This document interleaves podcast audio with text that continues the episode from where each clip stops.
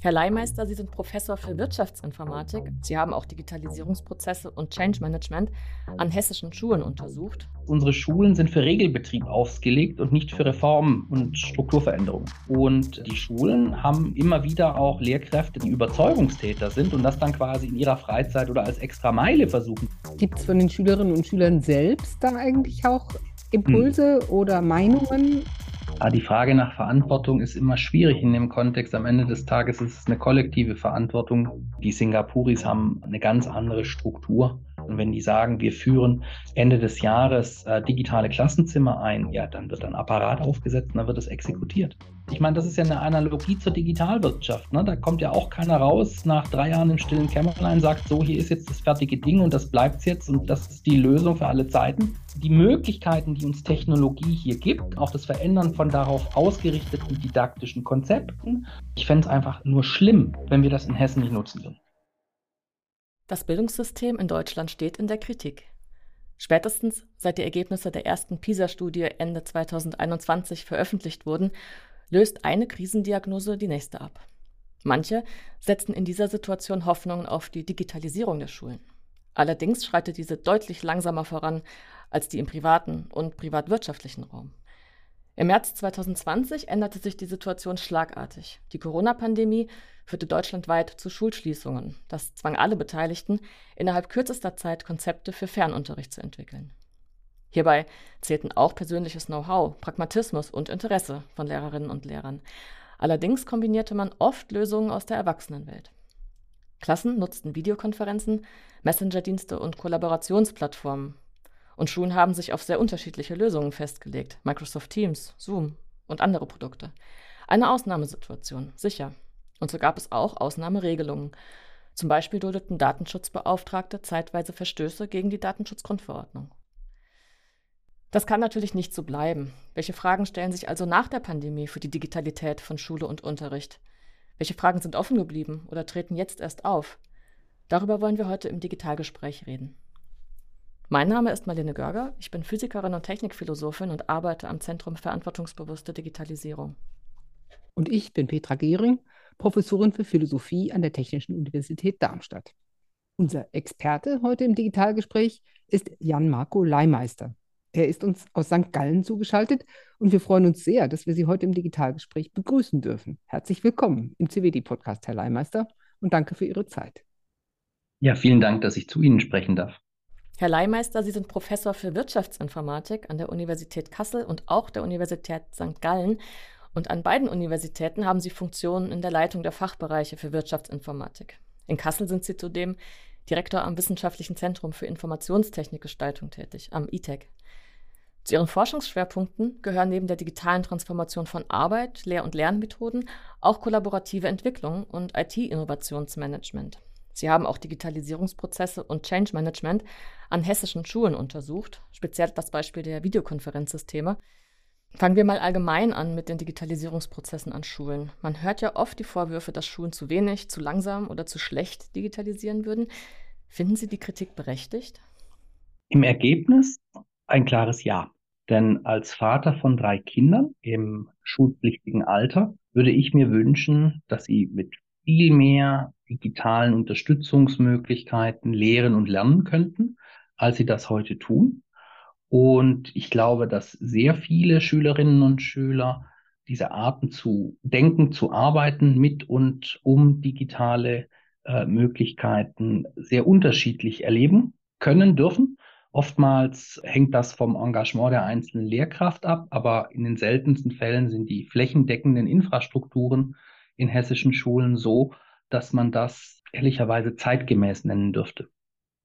Wo liegt da aus Ihrer Sicht die Verantwortung, wenn man kritisiert? Wen kritisiert man da?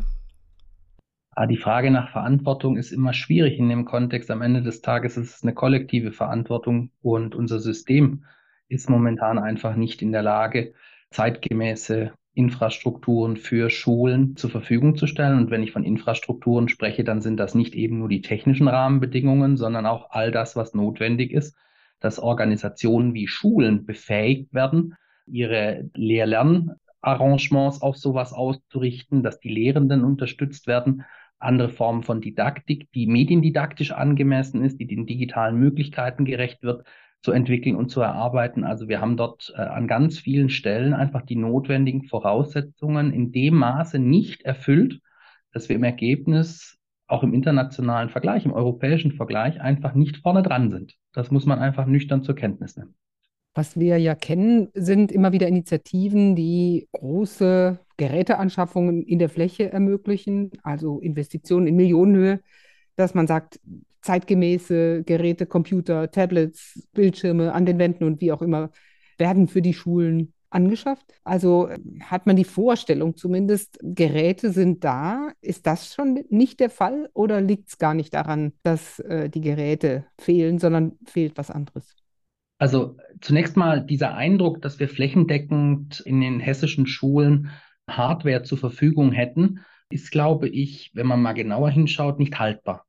Wir haben zwar an einigen Stellen immer wieder Investitionen in Smartboards oder sonstige Möglichkeiten, den, den Klassenraum aufzuwerten, aber wenn wir mal daran denken, ähm, was wir eigentlich für Erwartungen an, an Breitbandfähigkeit von Schulen, an Netzzugängen haben. Auf der Seite ist das flächendeckend noch nicht erreicht.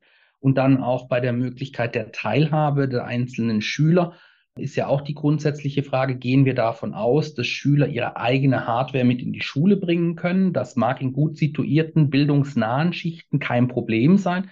Das ist in anderen Bereichen möglicherweise nicht so gegeben. Und auch dafür haben wir quasi nicht die, die flächendeckende Hardware, um das mal äh, auszubuchstabieren. Das andere ist natürlich auch, es ist ja nicht mit Hardware getan, sondern wir müssen ja quasi äh, Gesamtpakete, die das Lehren und Lernen in und mit Digitalem nach vorne bringen haben. Da gehören dazu, dass wir die entsprechenden Softwarelösungen haben. Da gehört dazu, dass wir die darauf ausgerichteten Formen des, des Lehrens äh, vermitteln können, des Lernens in den Alltag der Lernenden hineingebracht haben. Das sind ja alles äh, langlaufende Veränderungsprozesse, die relativ viel von allen Beteiligten verlangen an Veränderung gegenüber dem klassischen Unterricht und wo man einfach feststellen muss, trotz der, äh, der Rosskur in der Digitalisierung der, der Pandemie, die uns gezwungen hat zu improvisieren und wo auch viele Dinge auf einmal geklappt haben, die vorher nicht geklappt haben, schaffen wir das nicht, diesen Schwung und diese, diese Dynamik in das Gelingen einer Digitalisierung unserer Schulen, unseres Lehren und Lernens in der Fläche hineinzuretten. Also das klappt einfach nicht, trotz aller Bemühungen.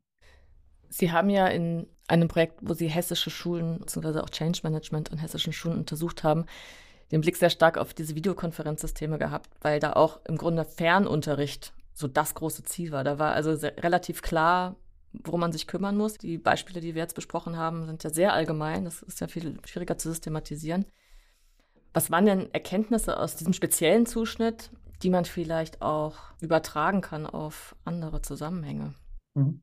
Also vielleicht, wenn wir uns zurückerinnern an die Ausgangssituation, Sie hatten es in Ihrer Anmoderation ja schon gesagt, wir haben eine durchaus heterogene Ausgangssituation vor der Pandemie gehabt, ähm, was Softwareversorgung und Softwarenutzung rund um Videokonferenzen anbetrifft in Schulen.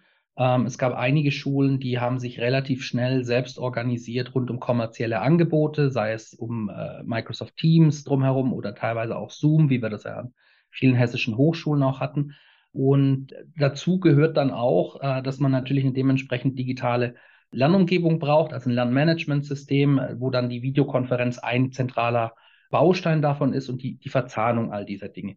Und was für uns relativ schnell deutlich wurde, ist, dass es einige Schulen gibt, die da wirklich mit viel Engagement, auch Einzelner, ähm, sehr innovative, ja, äh, Spontanlösungen kreiert haben, an die sich dann die Studierenden, Lernenden ähm, auch gewöhnt haben und eine gewisse Erwartungshaltung an Gebrauchstauglichkeit von, von solcher Software, so wie man das in anderen Arbeitskontexten in, in Unternehmen auch kennt und auch die Tools, die man da kennt, äh, die man als Privatnutzer auch kennt. Und das ist quasi dann der, der Benchmark, gegen den man dann als äh, Schüler alles andere vergleicht. Ne? Und äh, dann kommt der Punkt, an dem wir ja mit den Ausnahmeregelungen irgendwann mal an ein Ende kommen und sagen, gut, jetzt müssen wir uns dem Thema der digitalen Souveränität und auch dem Respektieren von Dingen wie, wie der Datenschutzgrundverordnung im Schulkontext einfach stellen, können jetzt nicht mehr die Augen zumachen, müssen das lösen. Und dann stellt man auf einmal fest, dass jetzt quasi man äh, mit anderen Softwarelösungen arbeiten muss. Weil die kommerziellen Angebote, an die man sich so gern gewöhnt hat, die von den großen Softwaregiganten kommen, eben nicht die Grundvoraussetzungen erfüllen, damit sie datenschutzgrundverordnungskonform sind, beziehungsweise nicht ohne weiteres. Also man kann da sicherlich auch Weiterentwicklungen sich vorstellen, aber Stand hier und heute und jetzt, wie wir das in dem Projekt uns angeschaut haben, erfüllten die Microsoft-Produkte beispielsweise diese Vorgaben nicht. Also müssen wir Ersatzlösungen denken. Das Land Hessen hat sich ja dann dieser Thematik auch angenommen und hat quasi äh, im Rahmen von Ausschreibungsprozessen versucht, Ersatzprodukte, die datenschutzgrundverordnungskonform sind, für alle hessischen Schulen zu gewinnen. Und weil man ja auch als, als großes Flächenland in der Republik eigene Infrastrukturen hat, um Software zu betreiben, die dann auch in den eigenen Rechenzentren zu betreiben. Und das war so die Ausgangssituation, wo wir dann mit unserer Untersuchung äh, losgelegt haben und wir haben uns angeschaut, inwieweit dieser Wechsel hin zu diesen neuen Lösungen überhaupt von den Grundvoraussetzungen für so einen Change-Prozess unterstützt beziehungsweise systematisch vorangebracht wird. Und ähm, da muss man, muss man einfach einige Dinge zur Kenntnis nehmen. Ne? Das erste ist, ähm, dass alle Schulen, mit denen wir sprachen, nicht Regelprozesse und Strukturen haben, um solche großen Veränderungen selbst stemmen zu können. Ne? Also weder vom Know-how noch von den Ressourcen noch von der Software her oder von den IT-Kompetenzen her sind die standardmäßig ausgestattet, so eine große systemische Umstellung bei sich in die Nutzung zu tragen. Weil darum geht es ja. Es muss ja quasi nachher gelebter Alltag der Lehrenden und Lernenden sein, mit diesen neuen Software-Tools zu arbeiten. Also da wäre das Projekt zu Ende, ne, wenn alle gern regelmäßig intensiv mit diesen Videokonferenzsystemen arbeiten und lernen und nicht quasi, wenn ein Stück Software übergeben wurde und man sagt so und jetzt nutze es. Ne. Also die neuen gelebten, mit Videokonferenzsystemen unterstützten Lehr- und Lernprozesse im Regelbetrieb haben. Das ist die erste Herausforderung. Ne? Vielleicht, wenn ich ganz kurz mal fragen darf. Also der Wechsel weg von einer gewohnten und auch sehr gut funktionierenden handelsüblichen Software hin zu einer datenschutzkonformen äh, war erstens schwierig zu managen, aber er wurde auch nicht richtig angenommen. Das habe ich jetzt verstanden. Das heißt also, äh, es wurde nicht so gemanagt, dass am Ende alle zufrieden waren. War das Problem schon bei den Schülerinnen und Schülern gegeben? Waren die schon nicht zufrieden oder ging es eher darum, dass das Lehrpersonal oder vielleicht sogar die Eltern nicht zufrieden waren? Also die Unzufriedenheit kommt bei allen Anspruchsgruppen hoch, in unterschiedlicher Intensität und zu unterschiedlichen Zeitpunkten, aber man muss ganz klar einfach sehen, wir vergleichen hier auch unterschiedlich leistungsfähige Produkte.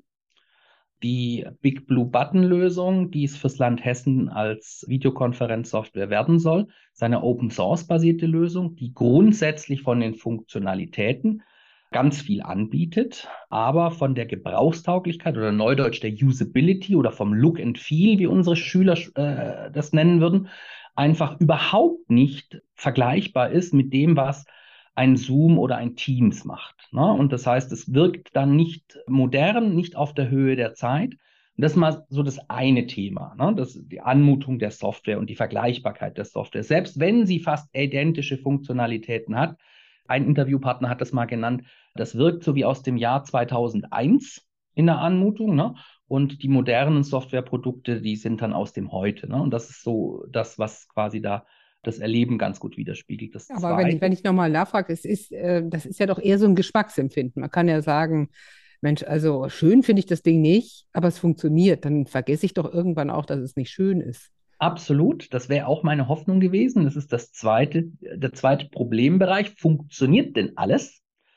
Und da kommen wir jetzt natürlich auch wieder in einen sehr ungleichen äh, Wettbewerb, wenn man das so bezeichnen möchte. Auf der einen Seite ein Hyperscaler, ein Cloud-Infrastrukturbetreiber, der äh, Millionen Kunden hat und darauf ausgerichtet ist, hochwertige Cloud-Services über seine Software verfügbar zu machen, also Zoom oder Microsoft, gegenüber hessischen Hochschulrechenzentren oder anderen Rechenzentren, die jetzt äh, diese Art von Software im Cloud-Betrieb zur Verfügung stellen sollen, die eben nicht diese Ausgangsvoraussetzungen haben und die dann eben es auch nicht schaffen, die gleiche Performance, die gleiche äh, Sparsamkeit von Bandbreite zum Beispiel hinzubekommen, dass wenn man nicht überall volle Bandbreite hat, dann dennoch ein vernünftiges Bild bekommt und dennoch einen vernünftigen Ton hinbekommt. Das heißt, funktioniert es denn, muss man leider sagen, an vielen Stellen nur sehr eingeschränkt oder eben gar nicht.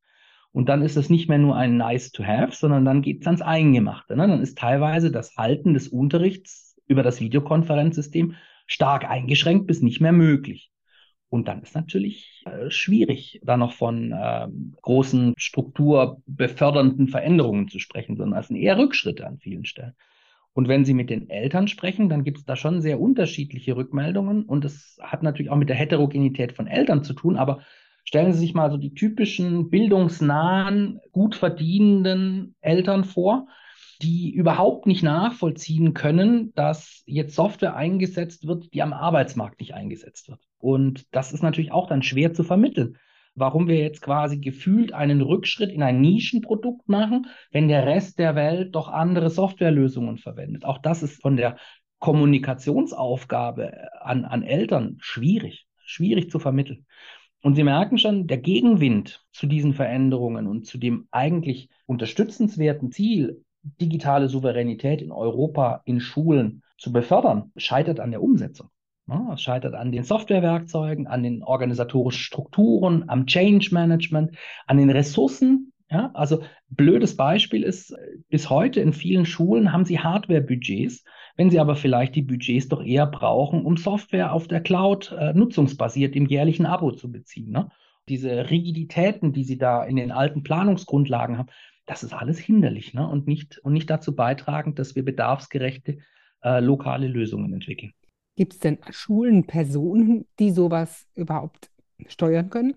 Also sowas wie, ein, äh, wie man im Unternehmen sagen würde, CIO, eine Person, die die ganzen Belange von so einer äh, Hard- und Softwarewelt einschließlich vielleicht der Kommunikation, dem Erklären, warum machen wir es so, vielleicht auch anders als die Nachbarschule, aber trotzdem, die das alles im Griff hat oder ist das äh, im Lehrkörper auch komplett verteilte Aufgabe oder Zufall, wer es gerade macht? Also, wenn man das mal von den Verantwortlichkeiten her denkt, in der, der hessischen Landesverwaltung gibt es Einheiten, die für die Schulen zuständig sind und für die Infrastrukturen an Schulen und die für die Einführung von Lehrmaterialien verantwortlich sind. Und das sind die natürlich, die dann eigentlich auch in der Pflicht sind, das so aufzubereiten, dass Schulen und Lehrkräfte damit befähigt werden, vernünftigen Unterricht zu machen.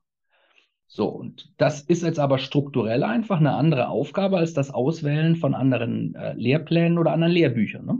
Das Geschäft kennen wir.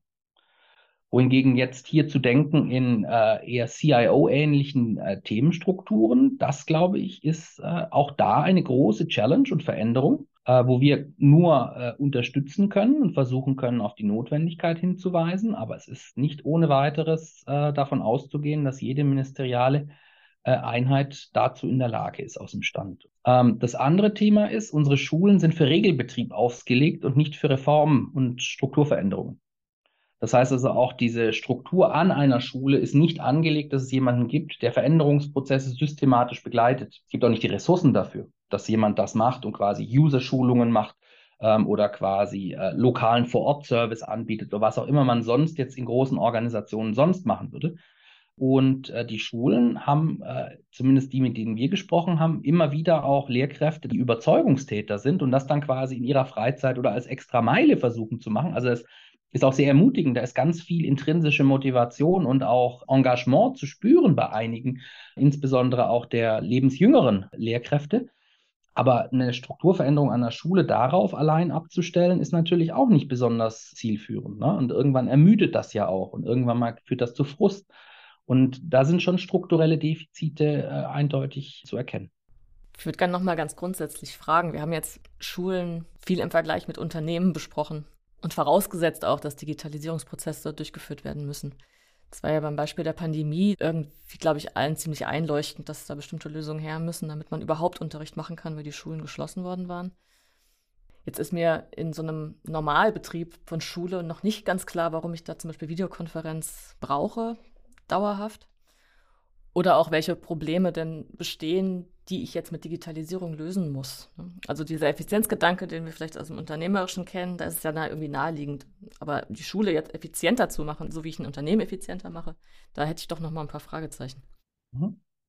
Ich würde da gern diesen Antagonismus, den vermeintlichen in der Frage, ein bisschen weiten wollen. Ich glaube, dass wir uns Gedanken machen müssen, wie Lehren und Lernen gut gelingt in der Zukunft, wie wir unsere Schülerinnen und Schüler für die Lebenswelt, die sie draußen erwartet, bestmöglich vorbereiten.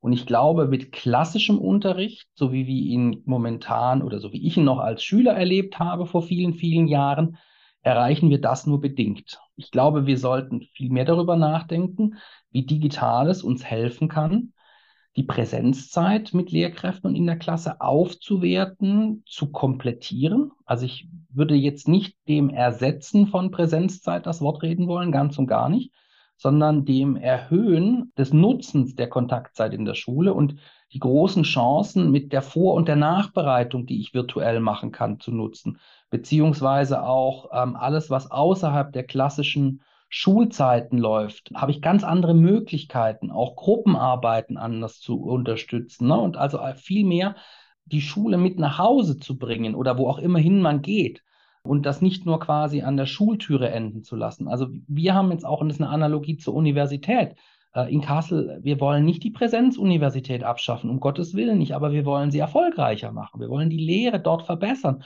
Und das geht dadurch, dass, dass wir versuchen, die Möglichkeiten, die digitales Lehren und Lernen uns bietet, zur Aufwertung ganz proaktiv nutzen äh, und vorweggehen und uns trauen, da auszuprobieren und was immer dazu beiträgt, dass wir jede einzelne Schülerin und jeden einzelnen Schüler besser beschulen können. Das sollten wir verfolgen.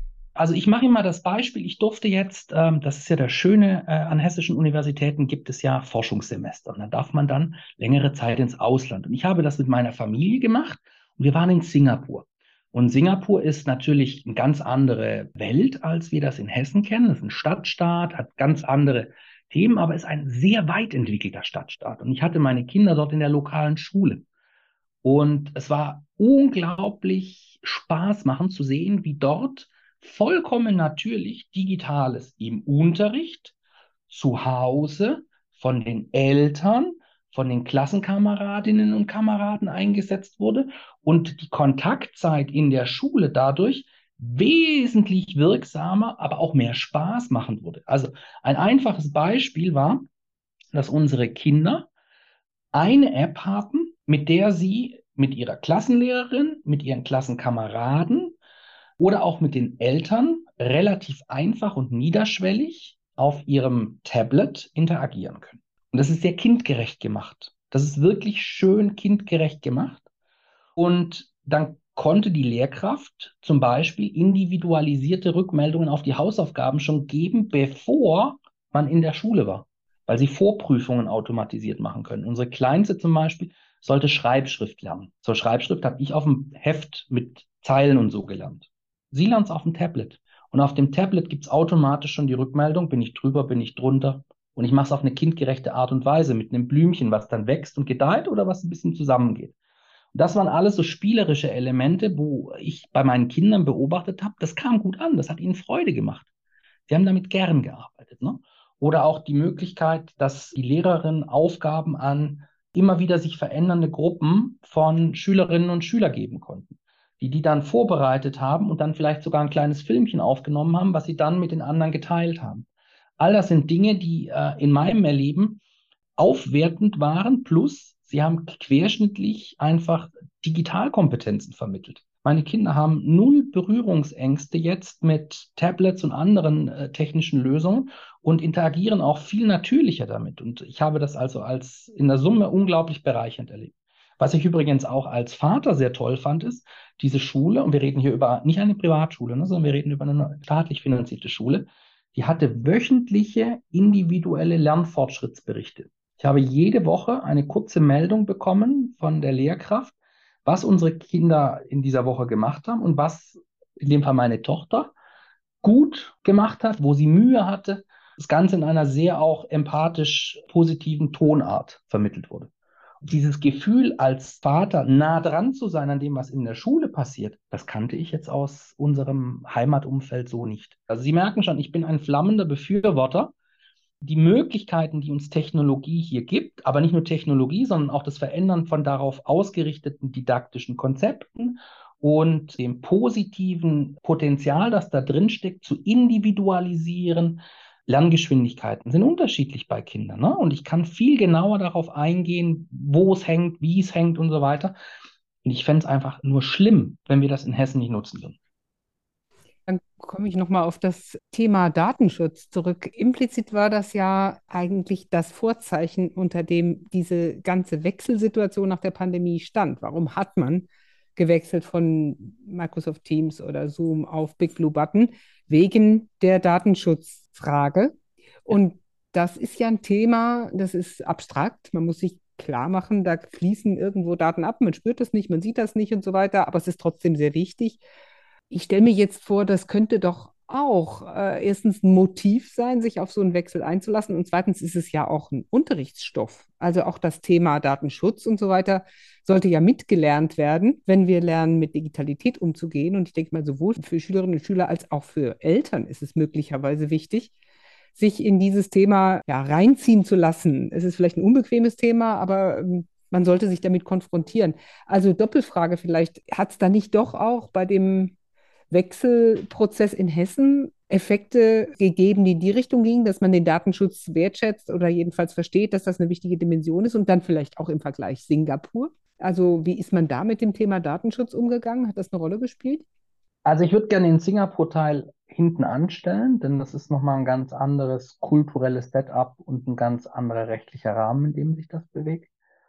Das, was wir im Rahmen unserer Interviews und unserer Feldstudien bei den Schulen über das Wertschätzen von Datenschutz oder dem, dem unterstützenswerten Ziel der Stärkung der digitalen Souveränität in Deutschland hätte abgewinnen können, ist Butter in der Sonne. Weil in dem Moment, wo quasi die Alternativen, die angeboten werden, einfach die Mindestanforderungen an Gebrauchstauglichkeit nicht erfüllen, dann komme ich auch mit diesen guten Argumenten nicht durch. Das heißt, wir opfern nichts für den Datenschutz, sondern wir wollen beides oder lieber keinen Datenschutz, wenn er anstrengend ist. Letztendlich muss man ja auch nüchtern feststellen, als Konsumenten, auch in Hessen, wenn wir Services und bessere Servicequalität bekommen und der Preis dafür ist die Weggabe unserer Privatsphäre, äh, so schädlich das sein mag, werden neun von zehn liebend gern diese Privatsphäre weggeben. Und das äh, ist ein Mengengerüst, das würde ich ungefähr auch bei den Schulen so vermuten. Ne? Und auch bei den Lehrern. So, Entschuldigung, Sie hatten noch nach Singapur gefragt, gell? Genau. Also da muss man ganz klar sagen, Singapur und Privatsphäre geht nicht zusammen. Äh, Singapur hat eine komplette gläserne Struktur, was Datenschutz anbetrifft. Der Staat hat Zugang auf alle Systeme jederzeit, ungefragt. Und es ist auch überhaupt gar keine Teilnahme am öffentlichen Leben ohne Smartphone mehr möglich, weil sie letztendlich überall, wo sie eine Authentifikation oder Bezahlungsfunktion machen, fast gar nicht mehr ohne Smartphone auf die Services zugreifen können. Das ist letztendlich, auch wenn Sie dort einreisen, wir sind ja damals mit einer Arbeitserlaubnis eingereist, müssen Sie sich einmal registrieren. Da wird quasi ihre SIM-Card registriert, da wird ihre Gerätenummer erfasst und direkt verbunden mit ihrem Visum. Ne? Also damit sofort nachvollziehbar ist, wenn irgendwas mit diesem Gerät äh, irgendwie schiefgelaufen ist, dann war es der Leihmeister. Ne? Also da haben sie quasi am Einreisepunkt ihre Privatsphäre mehr oder minder dem Staat gegenüber, nicht Dritten, dem Staat gegenüber aufgegeben. Das ist ein wichtiger Unterschied, ne? dem Staat gegenüber, nicht wirtschaftlichen Akteuren. Dementsprechend ist auch dann beim Umgang mit äh, Software in der Schule vollkommen klar, dass die Schule Zugriff auf alle Daten hat. Also dass quasi ein Kind dort Privatsphäre hat gegenüber dem Lehrer, das ist dort auch nicht kulturell verankert. Das ist ein anderer Kulturkreis. Dort gibt es andere Werte und auch andere kollektive Willensentscheide. Also ich habe nicht das Gefühl, dass meine singapurischen äh, Kollegen und Freunde sich unterdrückt oder nicht frei fühlen, überhaupt nicht, sondern sie sagen, das muss ich tun, damit der Staat bestimmten Dingen nachkommen kann. Das ist so jetzt meine verkürzte Lesart davon. Und das ist halt kulturell ganz anders als bei uns. Und ich meine, Sie sind ja Experten im Feld, ich bin ja nur interessierter Laie, aber wir kommen ja irgendwie so aus der Aufklärung, oder? Und dem Verteidigen des Individuums gegen den Staat äh, und der Rechte und der Schutz des Individuums gegen den Staat. Und das ist halt in kollektivistischen Strukturen wie in Singapur halt ganz anders. Und ich habe auch immer mich bemüht, das nicht zu bewerten. Alles andere ist ja, ist ja nicht angemessen. Also insofern ganz anders, nicht vergleichbar mit uns. Technisch nicht, aber auch rechtlich nicht und kulturell nicht. Nochmal Stichwort Kultur. Wenn ich jetzt sozusagen die Schulkultur mir anschaue, Sie haben jetzt ja sehr lebendig diese Szene in dem Klassenraum in Singapur beschrieben, wo man sich gut vorstellen kann, dass die Schülerinnen und Schüler da Freude dran haben, sich da sehr gesehen fühlen, sehr gewertschätzt fühlen. Wenn ich mir vorstelle, man würde von heute auf morgen an deutschen Schulen auch diese Entgrenzung, sag ich mal, der Klassenraum wird mit nach Hause genommen, man ist ständig in Kontakt auch mit Klassenkameradinnen, Klassenkameraden, potenziellen Lehrkräften, ähm, wird einmal in der Woche bewertet. Ne? Ähm, sehen Sie das genauso, sag ich mal, mit deutschen pädagogischen Konzepten kompatibel? Oder sehen Sie da auch Diskussionen über pädagogische Konzepte, wie man da sicherstellt, dass auch hm. entsprechend die Wertschätzung bei den Kindern ankommt und die sich dann nicht einfach nur gegängelt und überwacht fühlen?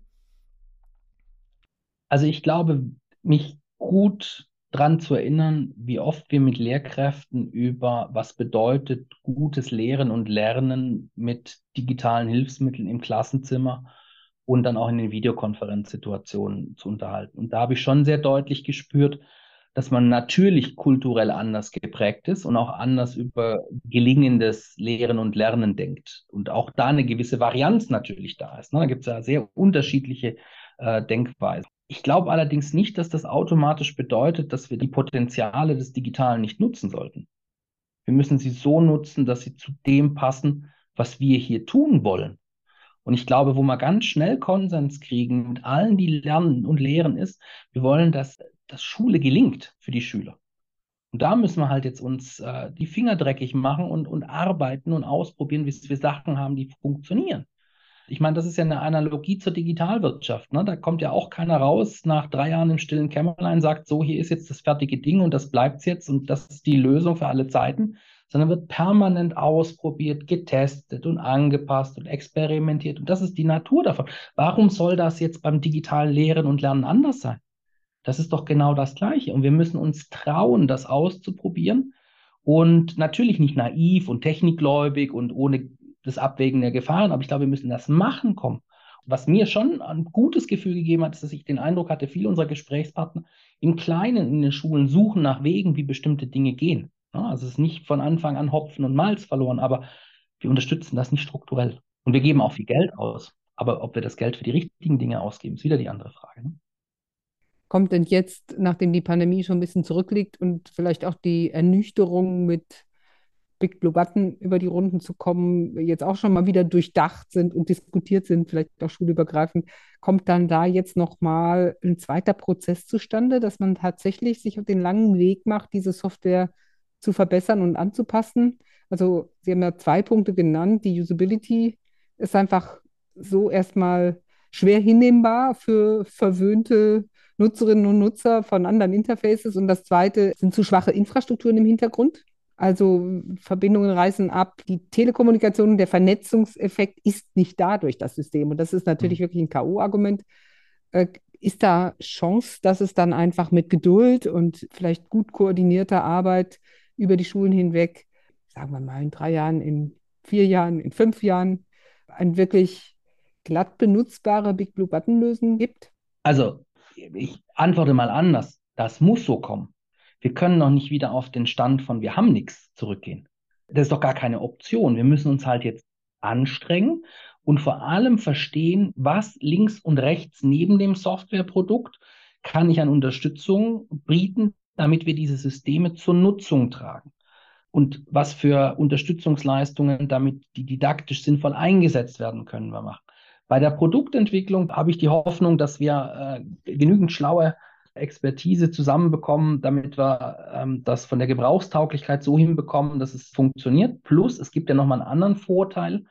Dadurch, dass wir in Hessen ja äh, neben der Videokonferenzlösung auch ein Schulportal haben, das Lernmanagement-Funktionalitäten, also Dateiablage, bestimmte Aufgabentypen zum Selbststudium und so weiter anbietet, ist das jetzt nicht nur eine Diskussion, wo wir hoffentlich in drei Jahren über, über Big Blue Button sprechen, sondern wo wir in drei Jahren über komplette digitale Infrastrukturen für den gesamten Unterricht und für das gesamte Schuljahr sprechen. Und dann können wir auch wunderbar digitale Mehrwerte in Form von Übungsaufgaben, die man zu Hause machen kann, wenn man möchte, oder Zusammenarbeitsmöglichkeiten mit Klassenkameraden, ohne dass man sich physisch treffen muss, angehen. Und dann ist ja die ganze Möglichkeit von digitaler Kollaboration gegeben. Und ich hoffe, dass sich das Thema so auflöst, dass wir nicht immer in der, in der Rücklage sind und über die Unzulänglichkeiten der datenschutzkonformen Softwarelösungen sprechen müssen, sondern dass wir sagen können, wir machen äh, Gesamtarrangements, wo dann vielleicht für einzelne Features es immer noch draußen was Besseres gibt, aber so für die Unterstützung einer Schulklasse in einer hessischen Schule, paketiert, vorstrukturiert. Dann haben wir ein Niveau, auf dem man sagen kann, jetzt befähigen wir unsere Lehrerinnen und Lehrer und unsere Schülerinnen und Schüler digital zu lernen, ohne dass wir die Präsenz aufgeben. Ne? Dann hoffentlich haben wir auch keine Ausfälle mehr von Unterricht in der Präsenz. Das sind ja auch so Themen, die wir immer wieder haben. Und dann können wir vielleicht auch drüber nachdenken, wenn es denn dann mal vielleicht Probleme in der Präsenz gibt, gibt es dann gute Selbststudiumsmöglichkeiten, äh, die man dort als Ersatz nehmen kann, als einfach nur die, die Kinder nach Hause zu schicken und zu sagen, der Unterricht fällt aus. Da kann ich doch ganz andere Dinge mir vorstellen, wie das dann gut gelingen kann. Die Ministerien, die zuständig sind, auch das ist ja in Bundesländern ganz verschieden. In Hessen ist es tatsächlich ein Kultusministerium, das sich damit beschäftigt, haben sicherlich auch sowohl in der Pandemie eine Menge gelernt, als jetzt auch durch diesen zweiten Schritt, also raus aus den Ausnahmegenehmigungen, rein in eine dauerhafte äh, datenschutzkonforme, jetzt in dem Fall Videokonferenzlösung, aber eben auch Schulportal weiter ausbauen und so. Gibt es Dinge, wo Sie sagen würden, das sind auch so Lessons learned für Ministerien? Oh ja, auf jeden Fall. Also Sie haben es wunderschön schon in der, in der Frage zusammengefasst. Ich meine, das sind ja Menschen, die auch in äh, Aufgabenstellungen reingeschmissen wurden, äh, von denen sie auch nicht wussten, äh, was da auf sie zukommt. Und natürlich äh, werden die sich oder haben die sich auch schon gefragt, was lernen wir jetzt für die nächste äh, Digitalisierungsinitiative und für die nächste äh, Veränderung. Und da versuchen wir natürlich auch aus der Begleitforschung heraus irgendwie nützlich zu sein und, und anzubieten, was eben Dinge sind, wo wir Überträge machen können, wie eine große Organisation Software ausrollt und Nutzer schult und wie man akzeptanzfördernde Maßnahmen machen kann, wie man Anreizstrukturen für Veränderungen schaffen kann. Also da gibt es ganz viel, was man, was man aufbauen kann. Und meine Hoffnung ist, dass so die ersten gemeinsamen Pflänzchen, die man da gesät hat nach der Pandemie, dass die jetzt richtig aufgehen und wir dann sehen, dass wir dort Strukturen haben, wie wir quasi eine Digitalisierungsinitiative nach der nächsten letztendlich durch den ganzen äh, Kultusbereich äh, hindurch äh, so unterstützen können, dass am Ende gute, von Menschen gerne und freiwillig und intensiv genutzte digitale Lösungen rauskommen, weil das ist das Potenzial. Aber dafür braucht man natürlich andere Strukturen. Ne? In welchem Sinne andere Strukturen? Naja, dass wir, äh, also ich könnte mir ja mal vorstellen, dass wir quasi beispielsweise im Digitalministerium reproduktionsfähige Angebote zur Unterstützung von organisatorischem Wandel machen. Dass wir dort quasi sagen, okay, wenn wir eine Strukturveränderung in einer großen Einheit wollen, der öffentlichen Hand, dann haben wir dort Baukästen, Leitfäden, Templates, was auch immer, wie man das in die Nutzung tragen kann. Ne? Letztendlich ist es ein Stück weit auch der Methodenkoffer, den, den viele Systemberatungen haben, wenn die große Software-Einführungen machen. Ne? Und das muss aber von uns herauskommen. Wir können ja nicht irgendwie sagen, wir bauen da jetzt irgendwie Beraterhochkorten auf, sondern wir müssen wissen, es braucht Einheiten, die regelmäßig diese Veränderungsprozesse planen, durchführen, begleiten und abschließen und übergeben, ne, bis es in der echten Nutzung ist. Und so Sachen kann man doch wunderbar befördern. Also wenn man so will, das Wort ist jetzt ein bisschen missverständlich, aber doch so was wie auch ein Stück Verwaltungsdigitalisierung.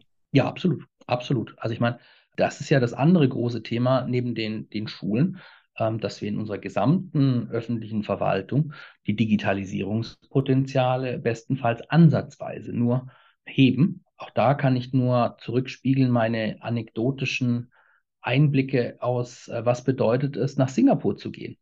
Und in Singapur habe ich jeden Behördenkontakt digital gehabt. Es gab einen einzigen physischen Termin. Das war der, wo ich quasi zur Überprüfung meiner Identität bei der Visumsausgabe persönlich nochmal vorstellig sein musste, um dann abzugleichen noch quasi mein Gesicht, so wie es jetzt vor dem Schalterbeamten ist, mit dem auf dem Antrag übereinstimmt und ob die Fingerabdrücke übereinstimmen, das war's. Sonst habe ich null Interaktionen gehabt, sei das für die Steuer, für das Visum, äh, für irgendwas. Und die haben natürlich ganz andere Wirkungsgrade und auch eine ganz andere, ja, wahrgenommene Qualität. Also 24-7 offen, das Amt. Ne? 24-7 alle Prozesse mehr oder minder von mir auslösbar, von überall her. Ne? Größtenteils sogar auch nur vom Smartphone aus. Also das sind schon Dinge, wo ich sagen würde, also wenn man sich das mal angeschaut hat, warum machen wir das nicht so? Ne? Oder wie müssen wir es anpassen, dass es bei uns in unseren Rahmen reinpasst und ähnliches geht? Damit, damit kann man ganz viel erreichen. Wenn man jetzt so einen Change-Prozess in Singapur anschauen würde, welche Akteure wären denn da beteiligt? Sie haben ja gesagt, es ist sehr viel Vertrauen in den Staat da und die Prozesse sind sehr schlank. Wo, wo, sehen Sie also denn sozusagen glaube, die größten Unterschiede jetzt in unseren Voraussetzungen hier? Ja, ich glaube also von den strukturellen Ausgangsvoraussetzungen ist es nicht vergleichbar. Hm. Die, die Singapuris haben eine ganz andere Struktur. Das ist ein sechs Millionen Menschenland. Mhm. Das ist ja nicht vergleichbar mit unseren 84 Millionen und der Fläche und mit allem und der Heterogenität. ist alles nicht vergleichbar. Ne? Und dort haben sie einen sehr aktiven Staat, der ganz bewusst ganz viel innoviert und der schon vor zehn Jahren gesagt hat, ein Haupthandlungsfeld der staatlichen Innovationstätigkeit ist alles in und um digitale Strukturen. Ähm, und das hat eine ganz andere Priorität. Und wenn die sagen, wir führen Ende des Jahres äh, digitale Klassenzimmer ein, ja, dann wird ein Apparat aufgesetzt und dann wird es exekutiert. Und dann äh, ist auch klar, dass äh, das pyramidal funktioniert, also quasi von oben runter verordnet und dann wird das umgesetzt. Das ist bei uns so gar nicht angelegt. Ja? Überhaupt nicht.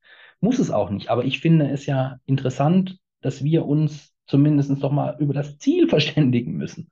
Und momentan habe ich oftmals in Diskussionen den Eindruck, wir springen sofort auf, was nicht klappen kann, was rechtfertigt, warum ich nichts tue oder woanders auch alles nicht gut ist, anstatt die Diskussion positiv nach vorne zu richten und zu sagen, was können wir denn Gutes erreichen und wie können wir das machen? Und gerade bei den Schulen gibt es so viele Dinge, die wir anpacken können und verbessern können und sollten es halt machen. Gibt es von den Schülerinnen und Schülern selbst da eigentlich auch Impulse hm. oder Meinungen? Gibt es da unterschiedliche Gruppen? Sehen die das verschieden? diskutieren Absolut. die das? Also wir haben da auch bei den Schülerinnen und Schülern, auch in Abhängigkeit von der Schulart, sehr große Varianz. Ne? Und ich habe schon den Eindruck an manchen Stellen, dass Bildungsnähe des Elternhauses und Affinität zu Technologie, dass es da schon Korrelationen gibt und dass potenziell auch die Gefahr besteht, dass wenn man das nicht achtsam handhabt, dass dann solche Dinge Ungleichmacher sein können. Dass sie nicht alle gleich machen, sondern dass sie ungleich wirken. Also die, die quasi Schwierigkeiten im Zugang zur Teilhabe über sowas haben, dass es für die noch schwerer wird, wohingegen für andere, die dadurch noch besser und noch weiterkommen. Also das sind alles Dinge, aber das, das kann man berücksichtigen. Das kann man proaktiv handhaben. Ne? Und äh, was natürlich auch klar ist, ist, ähm, was jetzt die Nutzung von Smartphones oder sowas anbetrifft, da erzählen Sie doch keinem 13- oder 14-Jährigen noch irgendwas Neues. Auf der Ebene Technikaffinität ist gegeben, aber zu verstehen, was quasi äh, dahinter passiert und was jetzt, Sie hatten vorhin angesprochen, die Rolle von Datenschutz und warum es eben nicht egal ist, wo meine Daten hingehen oder wer sie hat oder wer was sehen darf.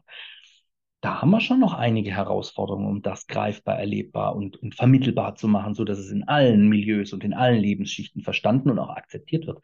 Und da haben wir die gleiche Heterogenität, äh, die, die wir sonst in der Gesellschaft auch haben. Könnte man aber natürlich auch zum Schulstoff machen. Ja, selbstverständlich, gehört da auch hin. Wenn der Anlass quasi gegeben ja. ist, weil man sich auch mit den Geräten beschäftigen muss oder ja. mit den Softwarelösungen, in die man jetzt gerade einsteigt, ist das ja eigentlich eine Steilvorlage. Gehört für mich eindeutig in den Bereich der, der Bildungsziele, die wir verfolgen sollten. Ne? äh, die so mit den digitalen Fertigkeiten und Fähigkeiten, die wir aus der Schule mitnehmen sollten. Da gehört auch diese kritische Reflexionsfähigkeit über was passiert denn mit bestimmten Dingen äh, ganz klar mit rein. Absolut. Und damit ist dieses Digitalgespräch zu Ende und wir bedanken uns bei Jan-Marco Leimeister von der Universität Kassel für die interessante Diskussion, spannenden Eindrücke. Viele Grüße. Und wie immer auch vielen Dank an Sie, liebe Zuhörerinnen und Zuhörer, fürs Interesse und die Aufmerksamkeit. Und wenn Sie mögen, hören wir uns wieder in drei Wochen zur nächsten Folge des Digitalgesprächs, dem Podcast von CVEDI, dem Zentrum Verantwortungsbewusste Digitalisierung.